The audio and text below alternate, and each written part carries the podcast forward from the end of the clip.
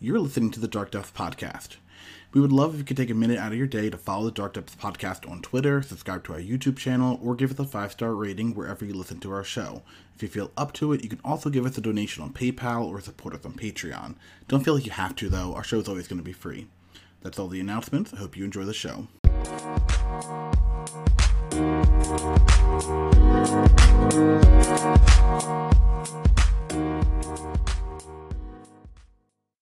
Welcome to the Dark Depth Podcast, your go to place for the modern and legacy formats. I'm one of your hosts, Billy Mitchell, and I am here with the Fake Fakehurst King himself, Michael Mapson. How are you? I'm kind of tired. How are you? I'm kind of tired too. Uh, let's keep this relatively short. Do you mind? No. Okay, cool.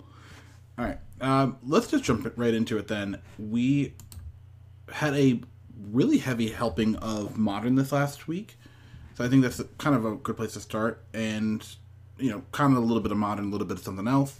Uh, let's talk about the mocks first. Uh, one by Nathan Stewart. Yeah, did you get the chance to actually watch his run at all? I heard of just straight up domination. um, I think he 3 0'd the draft and then followed it up with a 3 0 in modern, so they didn't even play a final. He just he just won. Yeah, it was it was nuts. First, I don't know, like I don't know if they posted the draft decks. I think they did, but like if you are able to find it, you should check out his his cube deck. Like it is a beauty. Yeah, Like it's crazy to me too because he drafted blue white and he I know he was being cut on blue from from the player to its right and it just like you look at it and you're like this is like exactly what you want for this archetype like how did I don't know it's so good um and, and then yeah watching him just like dominate modern was also kind of fun. Mhm. um yeah it was nuts. Like I, so him and um him and uh Tangrams worked together for this event and they met in the finals of modern. That's how you draw it up. yeah. And then also like go back and watch that actual match like him versus tangrams. He is like on a mold of five in the mirror misses his second land drop for like three turns like doesn't have a red source for his ragavan and then still wins Ooh, okay. Yeah, I, I definitely need to go back and watch that then. I saw like like bits and pieces as I was going through the day, but didn't get to watch the whole thing. So definitely something for the hopefully for this week. Um, I mean, the deck looks pretty straightforward. A lot of familiar hits. Uh, playing Grixis Death Shadow. Um, the one uh, notable things: uh, two Tourachs in the main main deck. Um, we get to see Spell Pierce, one copy of that in the main deck, which I think I have seen more often coming in and out of the deck. Uh, and then the I think the spiciest piece of tech that we, we're seeing here is Mind Grind out of the sideboard. That's really cool. Yeah, so I mean, I think the tracks make sense because you would probably expect this field to be a little bit more mid-rangey, right? Mhm. I think that card's good for mid-range decks. Yeah, for sure. I mean, and we, we've talked about this before. When you're looking at a, an event that is, you know, 40 people, right, you can kind of predict what people are going to play. When you're playing an event that is eight people, it, it is a little bit easier to figure out what people are going to play. And, you know, I think something like Tourach, I, I don't know. I, I feel like if I were playing in this event, I would either be playing Grixis Death Shadow, maybe I'd play some, some like a four color Blink or something like that. Um, just because I, I think Shadow is a pretty obvious target for a lot of people, um, and I think having access to something that is able to exile a lot of prob- problematic permanents would be good, and I think um, Blink does a good job of that. Um, so I think, yeah, I think that's a good meta call for sure. But that mind grind, I just like I saw the mind grind. I was like, that's impressive. Uh, for those who haven't seen this, it's a rare from Gatecrash. Um, X, blue and black. Uh, each opponent reveals its cards from the top of their library until they reveal X land cards. Then put all cards revealed into their graveyard. X can't be zero. So this is really just a three mana way to mill your opponent, um, assuming they're not playing any lands, which I think is really cool when you're talking about the uh, you know, a couple decks in the metagame right now. Um, there was one player who was on uh, Oops All Spells, so that is, That is incorrect. He was actually on Belcher. I don't know why it is categorized as oops. no weird. Yeah, it definitely is Belcher. Um, but still, is Yeah, it Belcher Bob. okay? Oh, cool! I didn't know that. Um, but yeah, Yeah, it's uh the it's I can't think of his username. Bob forty nine, I think. He's he's the one who like won like two challenges with Belcher. okay, cool. So Robert Steiner, neat. So yeah, I mean that is that's pretty solid in that matchup at least. Like, that's kind of cool. So yeah, um, this was a you know good performance from Nathan, well deserved, great champion. Um, I mean, I mean, obviously making this I think is impressive. So just congrats to everybody in the top eight or top eight uh, in, who actually made this event rather. Really, just you know, it's it's already worth saying like how hard getting to the Mox is, but like this is Nathan's third Mox in a row. which is just ridiculous. yeah I mean, a lot, a lot of those people you end up seeing, like in my mind, like I know, like there was a point in time where you know Reed Duke, I in my mind was always making these things, but he wasn't always making these things. Like that's not actually true. It just it, the kind of what I associate with Reed Duke is being a um, absolute monster in Magic Online, but you know, not it's it's really hard to make these things. So um, for someone to make one, let alone two, let alone three, um, wildly impressive. So, kind of looks like De- Grixis Death Shadow is showing up a lot of places, uh, including the uh, PTQ we had on Sunday. Um, I'm, su- I'm sure you've, most of us hopefully have seen this already, but it looks like the top four of the PTQ on Sunday was just all Grixis Death Shadow, which is super crazy to me. Um, Corey Baumeister made um, ended up getting top four, and he actually streamed his event, which uh, was uh, very entertaining. Um, I always like when he streams. So, but being able to watch the deck in action, you know, and Corey obviously after winning the um, the SCG not too not too long ago, SCG Con or whatever that was. I'm trying to think of the name of that event was. I want to call The it SCG. Invitational. It's the Invitational, thank you. Uh, winning the Invitational um, with Grixis Death Shadow, and that was a long time ago, it feels like now. But he just continued, really since then, has continued just to be a really, really strong deck in the meta game, And, you know, putting up the four, top four decks, I think is super crazy. Yeah, it's uh, been quite a run of dominance from this deck lately, and I know uh, people have been talking about potential bans. Um, so, since you have played way more Death Shadow than I have, how do you feel about potential bans for this deck? I think you know if you were going to ban, do bans for the for the modern format in general, and I I like just to preface this, I like the modern format right now the way it is. Um, is that influenced potentially by the fact that I'm playing versus Death Shadow? Maybe, but I think the metagame is very very healthy. I think it's a lot a lot of diversity. Um, you know, we're seeing things like Ragavan, which are actually like playable in this format, and and not um, a able to steamroll games like it does in Legacy, or did in Legacy at least. Um, the the one big concern I keep hearing people say is that Lurrus is too good, but like there's a lot of games I just like don't have time for Lurrus. I don't need it, or I just don't have time for it. And there obviously are some games where it goes long and Lurrus can grind out some advantage, but I, I think you can say the same thing about um, Yorion too. Like I think Yorion does a similar thing, and I think the decks that you're seeing there uh, with those companions, they're they're they're fine, right? And you have to make sacrifices. Like you know, Grixis Death Shadow could be playing something like Street Wraith. Uh, it could be playing something like uh, Murktide Regent potentially, but instead you're playing for the most part a lot of small ball because you want to try to be able to play Lurrus as a sacrifice you're, you're making. And you know I, it does there are situations where you really do wish you had other effects other things um, that you can't play. Um, like for example i mean i don't think i would do obviously with a lot of these builds but like i could potentially play something like i don't know blood moon right it's something i could potentially play would i probably play it probably not right but i could i could build a mana base a little differently to support something like that um, but you know Lurrus limits that. Um, the big thing that comes up a lot is like, you know, with Lurrus especially, is like my opponent plays the Blood Moon. I'm like, okay, well I'm gonna kill that with my, um, what's it called? Engineer explosives. It's like, well, it's in my graveyard, so no, I'm not. I'm not to do that. Um, so maybe you can play duplicates, but getting off track here. Um, I, I think Grixis Death Shadow is kind of it's fine the way it is. There are natural predators to it in the metagame. Um, and looking at the, you know, this modern PTQ, like the thing I and I kind of mentioned this before, like I I always think like elementals is kind of a nightmare. I feel like the four color blink deck is a tough matchup, at least you know very competitive. Um, and looking at the PTQ, I do not see either of those decks until 18th place, maybe.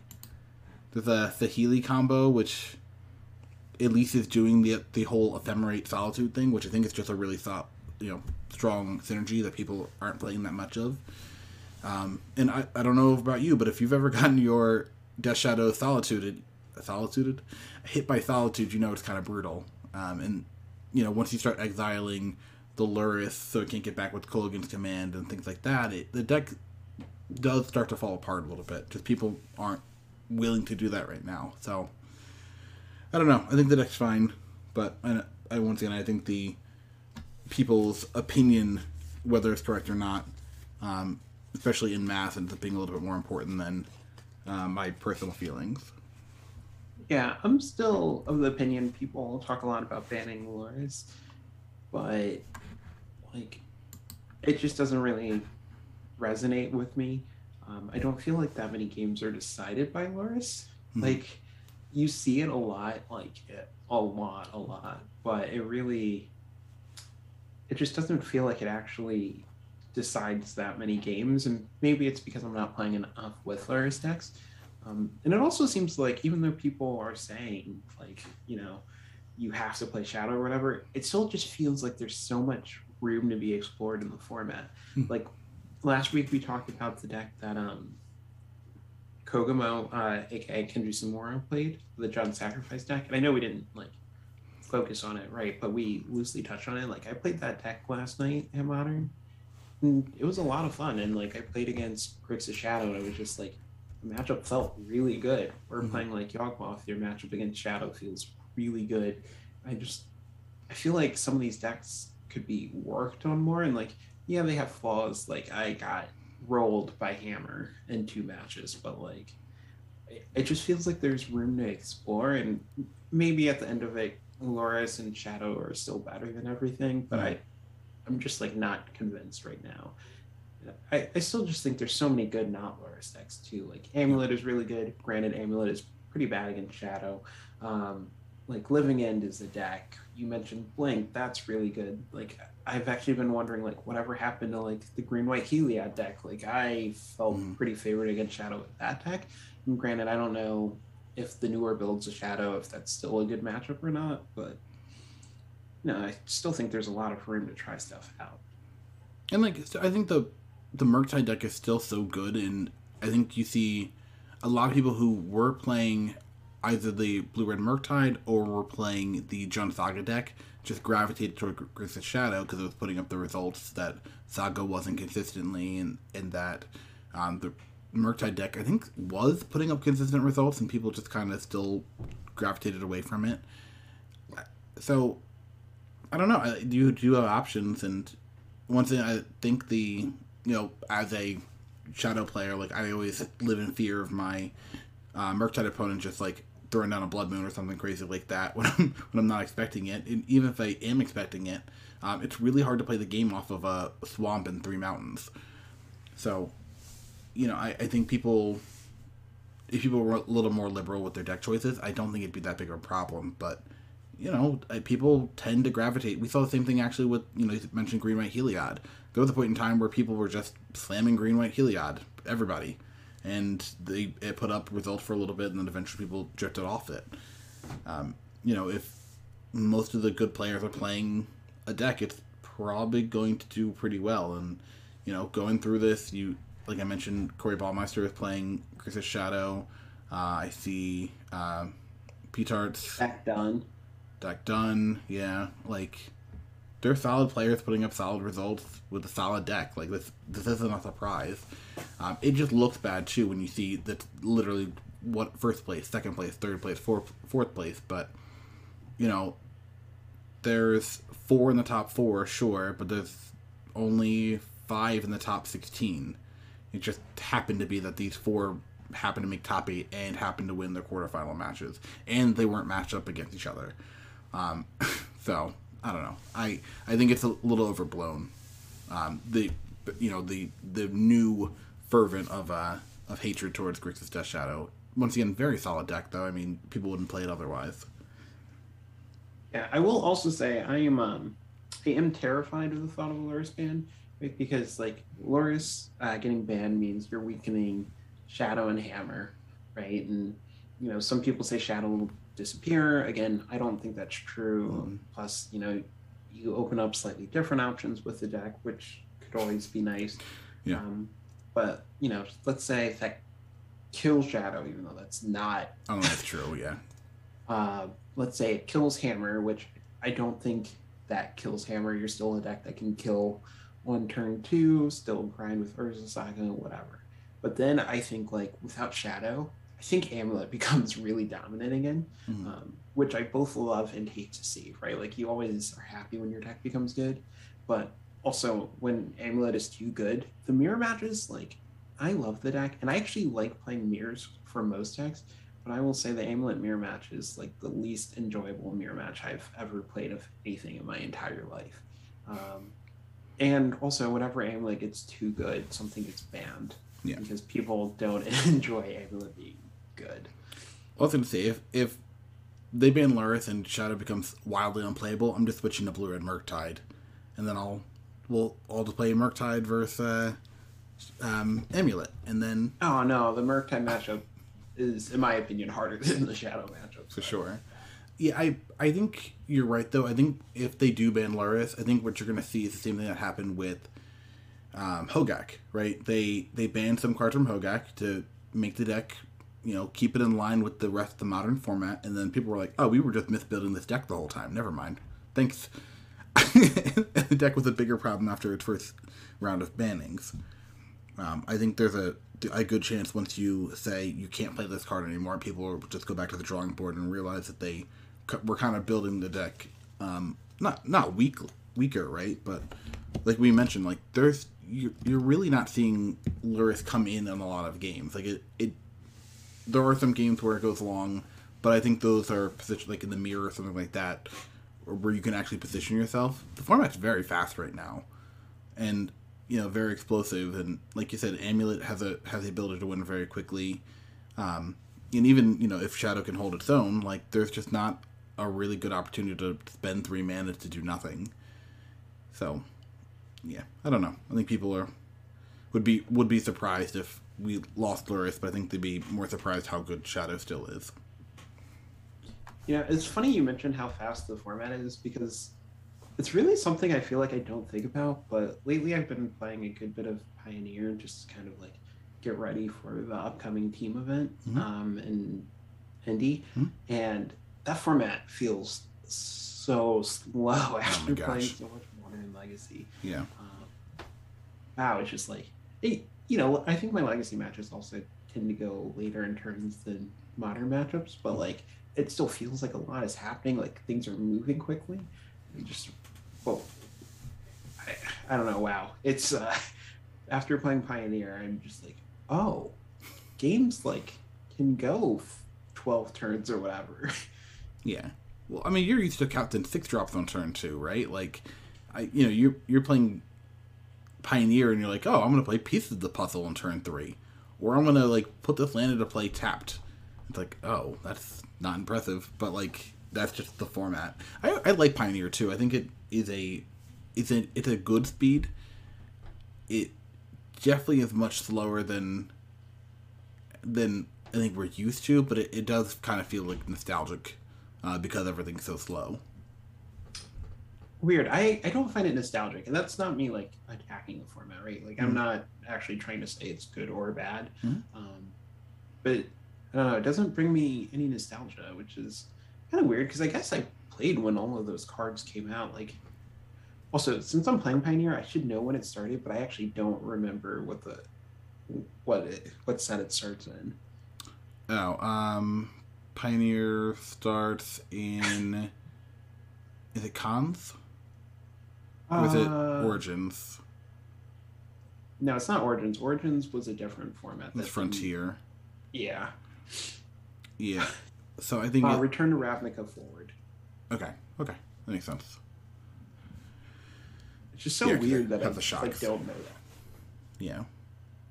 That makes it makes sense though, right? You have the shock lands, and like obviously the fetch lands are banned, but you need to get the shocks from some. I guess the shocks are also in the most recent Ravnica iteration, so. But yeah, um. So I, anyways, kind of going backtracking here. Um, I do like Shadow. I, I, I think people aren't. Lurrus is fine. Ragavan sweet people are not playing enough other cards. Um, big. I think this is a, a non-news item, but it's notable at least just for for people. There there wasn't a Saturday challenge, right? I think most people were playing the PTQ. Um, the challenge ended up like sputtering. I think with like 16 people or something like that. So um, that didn't go off. Um, there was a challenge on uh, Saturday that Saturday though, yeah, sorry, Sunday challenge didn't go off. There was a challenge on Saturday though. Um, also won by Grixis Death Shadow, which does not help the don't ban Grix, Grixis Death Shadow into the sun um, train, but you know it is what it is. Um, not, nothing super spicy there. Um, there was like an I don't say they, they call it Orzhov Blink. Um, it is we've been seeing this deck anyway. It's the, the Grief deck and Solitude with Ephemerate and Undying Evil and Malakir Rebirth, which I think is annoying but powerful. It's different, right? So I guess it's fine. Um, the only reason I can't even bring this deck up is because it we kind of see this with the hammer decks now because they're starting to play reality chip in like a blue white version um, using stoneforge to kind of tutor up a bunch of cool stuff there. Um, but this black white blink deck is playing Lion's um, Sash, which we've been seeing already. Uh, playing Blade of the Oni, the one that turns the equipped creature into a 5 5 menace black demon, which I think is super cool. Um, and then we also have, you know, like Sword of Fire and Ice. We see Batterskull, Kaldra Compleat, Maul of the Skyclave um, Touch of the Spirit Realm, which is a new one. If you guys haven't seen this, it's a three mana it, enchantment. Uh, when it enters the battlefield, exile up to one target artifact or creature until it leaves the play. Uh, until the um, Touch of the Spirit Realm leaves play. Um, you can also channel it just to straight up exile a t- an artifact or creature, and it comes back, so it like blinks it, which I think is cool. Um, Yeah, I'm really actually interested in this deck. I, I kind of want to try it out. It looks cool. Um, I I know it was slightly misbuilt, um, or was it this one that I was thinking of that was misbuilt, or a similar one? Um, the Undying Evil. There's another card that has a similar effect. Oh wait, no, this one is the one that's built correct. I was looking at a different deck that wasn't playing Undying Evil okay. played something that, or yeah, it is Undying Evil. Sorry, I'm confusing myself. There are other mm-hmm. cards that do the same thing, but don't rely on Undying, and I think those cards are better because if the creature were to die again, you can bring it back again. Oh, okay. Yeah, makes sense. So, like, you undying evil, your grief twice. It's not gonna doesn't work the second time. That makes sense. Yeah, So you could play there's like a card from um from Adventures in the Forgotten Realms that does the same thing. I don't remember the name of it offhand. okay. worth noting. Also, you mentioned the reality chip. I played against that card in Hammer yesterday. The card is nuts. Yeah, I mean, so and like I was kind of evaluating it as compared to Future Sight, which I, I really liked Future Sight in the decks. You know, I was able to play it in. Um, mind you, that's a five mana enchantment, right? And this is, I think it's like six mana if you do it the hard way, right? But let me double check that real quick while I'm talking. I thought it was two. Well, it's two to come into play, but how much to configure it? Oh, I have no clue how much that cost. Yeah, that's, that's the thing. I think it's. I thought it was four to. Four to um, I can spell. Geez, spelling is like. I need a chip for spelling. Um, but anyways, so looking at that, um, like that's kind of the lens I was kind of putting it in. So once you kind of, it's called the reality chip. That is the most annoying thing. It is legendary, I guess. Whatever. So, anyways, um, yeah, two to come into play, three to configure. So it actually is five. Um, but the fact you're doing it over two turns instead of once, and you have to have it onto a creature, it just seems like a big hassle. Uh, but when you start playing it in the your hammer decks, like being able to just like pay two mana and just have it come into play is like very very good. Um, it's a lot easier to really go off when you don't have to pay the extra three, three mana to uh, to do it. Yeah. In a, deck that's also just like full of zero and one drops, like you also just chain through things so fast. Mm-hmm. Like your only real bricks are hitting lands. Um, but yeah, it was just like my opponents would put it into play and then they would cast like six spells and it was like, I was ahead and now, now this. Yeah, and like you're seeing the deck playing like a couple more fetch lands and like there's more like Mishra's Bauble, for example. Um, and the, like the other thing I think that's kind of you know savvy is that they obviously we're playing Stoneforge Mystic before, but like duplicate copies are just like being saved as a way to shuffle the deck in case you do hit that like you know glut, glut of lands, uh, which I think is super smart. Anyways, uh, I know we're trying to keep it short, so do we want to talk about for legacy a bit before we get out of here? Yeah. Um, there's this sounds kind of I don't want to say silly, right? But there's there's one thing I really want to talk about in in legacy that I've I've been thinking about the past you know couple weeks, and we've obviously had some some really great guests on. Um, so you know we we've gotten to talk about plenty of plenty of legacy, but I feel like the Kappa engineer is just like so good. Or Cannoneer, sorry, Kappa Cannoneer has just ended up being such a good card. Like it's like I obviously thought it was pretty good before, but it it's better than I thought it was, if that's possible. So I haven't had the chance to really play with or against it yet. Um, it's very frustrating. The card is ridiculously expensive one modo. Hmm. Uh, it sits at over hundred ticks, and yeah, I don't really have a big modo collection. My modo collection is green white depths, and I just like I wanted to try the deck out, but this is like over my rental budget, which yeah. does not come up very often, and I guess it's over most people, so I'm not seeing it in queues. I don't know. I've, I've seen a couple of games with it. it. Is really impressive. I'm definitely interested to see like, can we just adjust to this deck, right? Like artifacts have always been kind of easy to hate out. Um, you know, you get to play cards like Force of Vigor and Meltdown and such.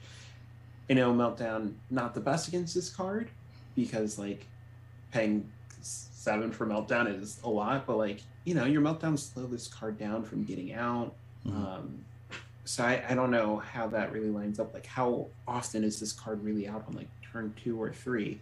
And do you just like suck up uh, the fact that you're gonna like lose those games, or like do you look for different answers like Shatterstorm? Uh, I'm just really curious to see how this plays out. Mm-hmm.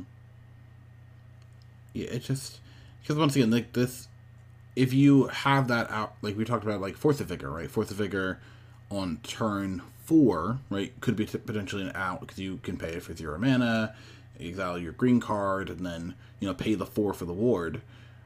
But like having to pay the four for the ward is just still so backbreaking. Like um, losing, you know, I think Force of Vigor in particular has always been in my in my mind. I think the best one in that in that cycle, just because it's tra- it's straight up a two for two. Like there's no arguing, there's no negotiating. Like it's just a two for two, which I think is fine um, at worst. But like having to actually pay essentially full cost for it and exile another card makes it feel a lot worse there. Um, and you know, theoretically, you could probably kill somebody. You know, I, I always imagine like that fast start with like a a Sai, uh, making a couple artifacts, and then you know a Mox Opal. You know, it could, it could be something like Mishra's Bauble, Urza's Bauble, Mox Opal, and then you just cast a turn two Cannoneer, um, which comes into play basically the five five too. I missed that because um, whenever an artifact enters the battlefield and you control it, but it counts itself for some reason.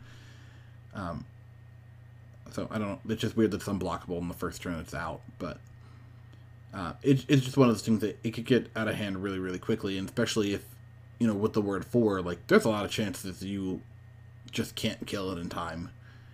Um, so I'm kind of interested to see how this go is going forward. And you kind of mentioned this too, like a lot of people can't afford this deck. I've been seeing it as a two of in a lot of decks. I don't know if it's actually a two of or if people just can't afford it because as of right now, like I'm looking at a list from the challenge, um, Flow True. Um, the deck's 1400 ticks, uh, which, like you said, is a, out of a lot of people's rental budgets. And, you know, I think Mishra's Bauble also has seen a huge uptick. That's um, one of the things looking at Grixis Shadow. Um, the deck still ends up being, you know, 724, uh, 28 ticks.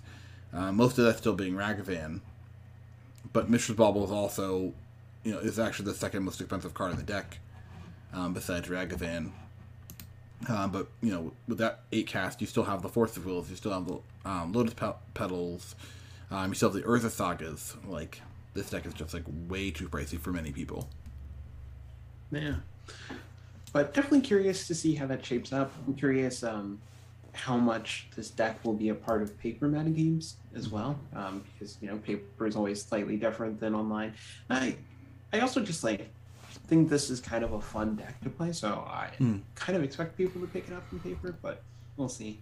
Um, the other deck I want to touch on or card is the Grixis control decks, and particularly um, Hidetsugu consumes all. Yeah. So, been seeing a lot of talk about this card and how good it is. Um, so, if people don't know this card, it is a black red saga that when it comes into play, it destroys um, all zero and one drops in play. And when it gets to two, it um, exiles all graveyards. And then when it gets to three, it flips over into uh, Vessel of All Consuming, which is a 3 3 with trample. Um, and whenever it deals damage, you put a plus one plus one counter on it. And then if it deals 10 damage to a player this turn, they lose the game. That part is basically irrelevant. Um, but this card's very interesting. Just like three mana comes down, destroys all one and zero drops.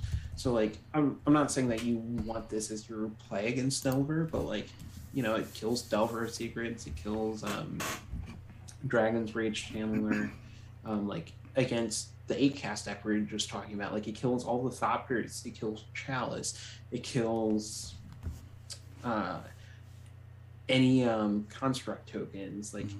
it kills a lot of stuff, and then graveyards are almost always important in Legacy, right? Like exiling all your graveyards gives uh, Grixis or any black red deck a clean way to deal with Uro.